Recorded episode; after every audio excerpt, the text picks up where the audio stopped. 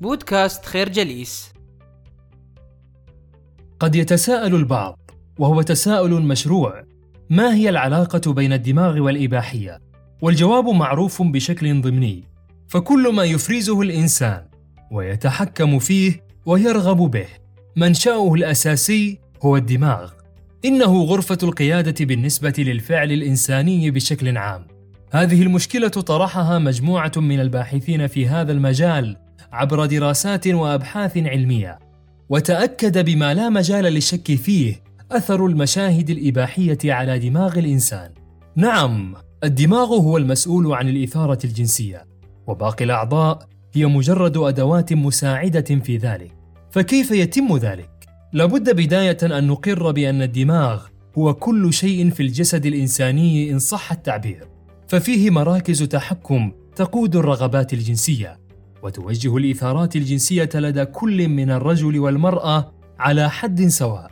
والدماغ هو العضو الأكثر تأثرا بالإفراط في مشاهدة الأفلام الإباحية والفيديوهات المنتشرة على مواقع الإنترنت ويزداد خطر هذه المرئيات الإباحية على الأطفال والمراهقين الذين لم تكتمل إدراكاتهم الجنسية بشكل كبير السؤال المركزي الذي يجب أن يطرحه أي واحد منا هو لماذا يجب علينا أن نتحدث بشكل أكبر وأفضل عن المواضيع الجنسية؟ لأن الصمت في عالم اليوم لا يقدم ولا يؤخر، بل على العكس من ذلك، كلما حاولنا إخفاء بعض الحقائق عن الناس بدعوى الممنوع أو غير المرغوب، إلا وتأزمت الأوضاع، خاصة أننا مخترقون بشكل كبير في ظل هجوم كاسح لمواقع الإنترنت التي تشتغل بشكل دؤوب. على المادة الجنسية بوصفها أداة للإثارة والإشهار والاستقطاب والتسويق. كما يمكننا الحديث عن ضرورة فتح النقاش والتفكير بصوت عال في قضية الإباحية انطلاقا من مسألة في غاية الأهمية وهي أن الإنترنت أيضا هو واقع يتجاوز الحدود والجغرافيا فهو شيء يسكن حياتنا الشخصية ويتداوله ويسبح في مواقعه غالبية أبنائنا وأطفالنا بالرغم من أن المادة الإباحية لا زالت صناعة شركات غربية كبرى إلا أن هناك نسبة كبيرة من مشاهديها ينتمون إلى دول عربية وهي صناعة تتعارض مع مفهوم الجنس كما تنص عليه أخلاقنا الإسلامية. فالجنس هو مقصد من مقاصد الشريعة الإسلامية لكن وفق رؤية تراعي حرمة الأزواج والأسرة والأبناء وهو غاية الوجود الإنساني. إذ به يستمر النسل وتصان الحدود. أما الإباحية فهو وضع الجنس وتسليعه ضمن سياق تجاري مناف لكل القيم الأخلاقية والدينية حيث ينزل بالإنسان إلى مرتبة الإشباع الحيواني. وذلك ما نهى عنه الإسلام وقننه بما يسمح بضبطه بضوابط الشريعة والقانون والأخلاق. الفكرة الدماغ هو العضو المسؤول عن الإثارة الجنسية. وفتح النقاش حول الإباحية ضرورة اجتماعية من خلال تجارب عديدة قام بها مختصون على أضرار المواقع الإباحية، وجدوا من بينها اكتساب عادات سيئة وقبيحة لها أثر سلبي على الجانب الصحي الجنسي للإنسان. فقد قام البعض بإعلان تجربة الإقلاع عن مشاهدة المواقع الإباحية بشكل عشوائي، خاصة أولئك المرتادين للمواقع من التقنيين ومبرمجي الحواسيب. فتبين أن هؤلاء المرتادين يعانون من مشاكل جنسية بسبب الإفراط في استهلاك المواد الإباحية، خاصة اكتساب سلوكيات جنسية غير معهودة. والغريب أن من قام بهذه التجربة، أي تجربة الإقلاع، أشخاص لا تحركهم ميولات دينية وأخلاقية كما يزعم الكثيرون. فقد بينت التجارب أن سبعة في المئة فقط منهم من كانت لهم تجارب دينية سابقة. قيمة هذه التجارب هي أنها بينت بأن هناك تلازما بين درجة مشاهدة المرئيات الإباحية وبين احتمال وجود أعراض دالة على الاكتئاب أو الحصر النفسي أو الضغط النفسي كما أثبتت هذه الدراسات بأن هناك ترابطا آخر بين مشاهدة المواد الإباحية وعدم الاكتفاء الجنسي أو اضطراب في الذوق الحسي. والأخطر في كل هذا هو أن هناك احساسا عميقا لدى كل من خضع لتجربة الإقلاع على أن سلوكاته منحرفة وشاذة ويعاني من مجموعة من أعراض الانحراف الجنسي الذي يؤثر بشكل كبير على اندماج الشخص في محيطه الاجتماعي والبيئي. مشكلة المرئيات الجنسية أنها تثير الدماغ بشكل مفرط وعبر هذا التأثير والإثارة يتم تدمير مجموعة من الأعضاء لكن الدماغ يتأقلم غير أنه يقوم بذلك بشكل خاطئ. فماذا يفعل الدماغ إذا ما تعرض بشكل مفرط لمثيرات جنسية مختلفة؟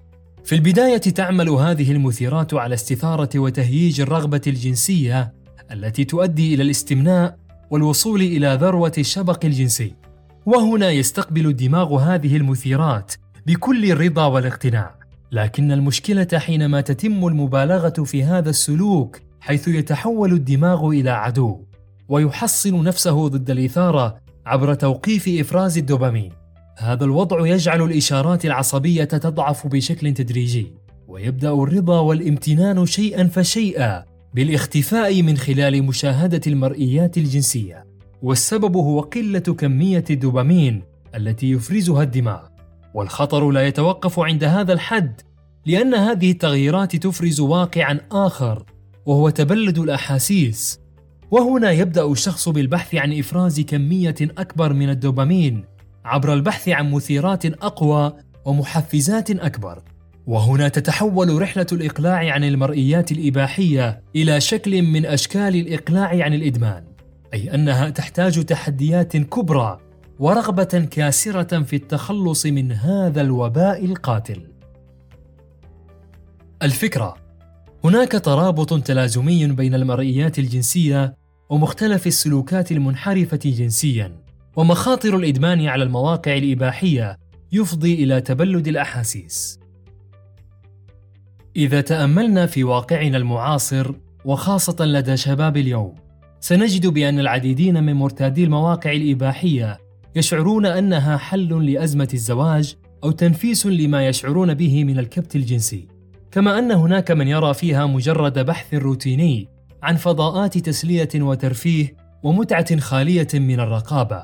وربما يكون السبب هو الابتعاد قدر الإمكان عن الضغوطات النفسية التي يعيشها إنسان اليوم. ما يهم هو أن لكل واحد يرتاد هذه المواقع سبب مقنع أو غير مقنع. ولكن الأهم هو ان هذا الواقع الذي يعاني منه فئات كبيرة من المجتمع المعاصر لا بد له من علاج ولحظات توقف وتفكير. هذا التحول الدراماتيكي زاد أثره بظهور مواقع التيوب الشبيهة باليوتيوب التي تعرض موادا إباحية والتي شكلت أزمة بالنسبة للعديد من مرتادي المواقع الإباحية بعد أن كانت الإباحية حبيسة المجلات الخاصة وأفلام السينما. هنا بدا الدماغ يسجل هذه المواد الإباحية على أنها نشاط ذو قيمة وهنا يكمن الخطر الحقيقي. لا شك أن المرئيات الجنسية تثير في النفس الإنسانية مجموعة من السلوكات عبر الإثارة والإغراء وهذا الأمر يتم وفق استراتيجيات محددة هدفها التأثير والإخضاع. لكن كيف يتم ذلك؟ ذلك هو المثير في كل هذا الموضوع. لأن إغراء الموضوعات الجنسية والمواد الإباحية ينبع بشكل كبير من زيادة نشاط الجهاز العصبي للمكافأة لدى مشاهديها. وهذا الأمر يتحقق لأن ما يقدمه الإنترنت للمشاهدين يتميز بخاصيتي التجديد والوفرة. ففي كل ثانية من زمن المشاهدة يمكن للمرء مشاهدة ما يشاء من الوجوه والشخصيات والمواصفات. وكذلك يمكنه أن يستمتع بأشياء جديدة أو سلوكات غريبة. وقضية الإغراء هي قضية متجددة في الزمان والمكان بل هي حركة ملازمة للإنترنت وطريقة اشتغاله.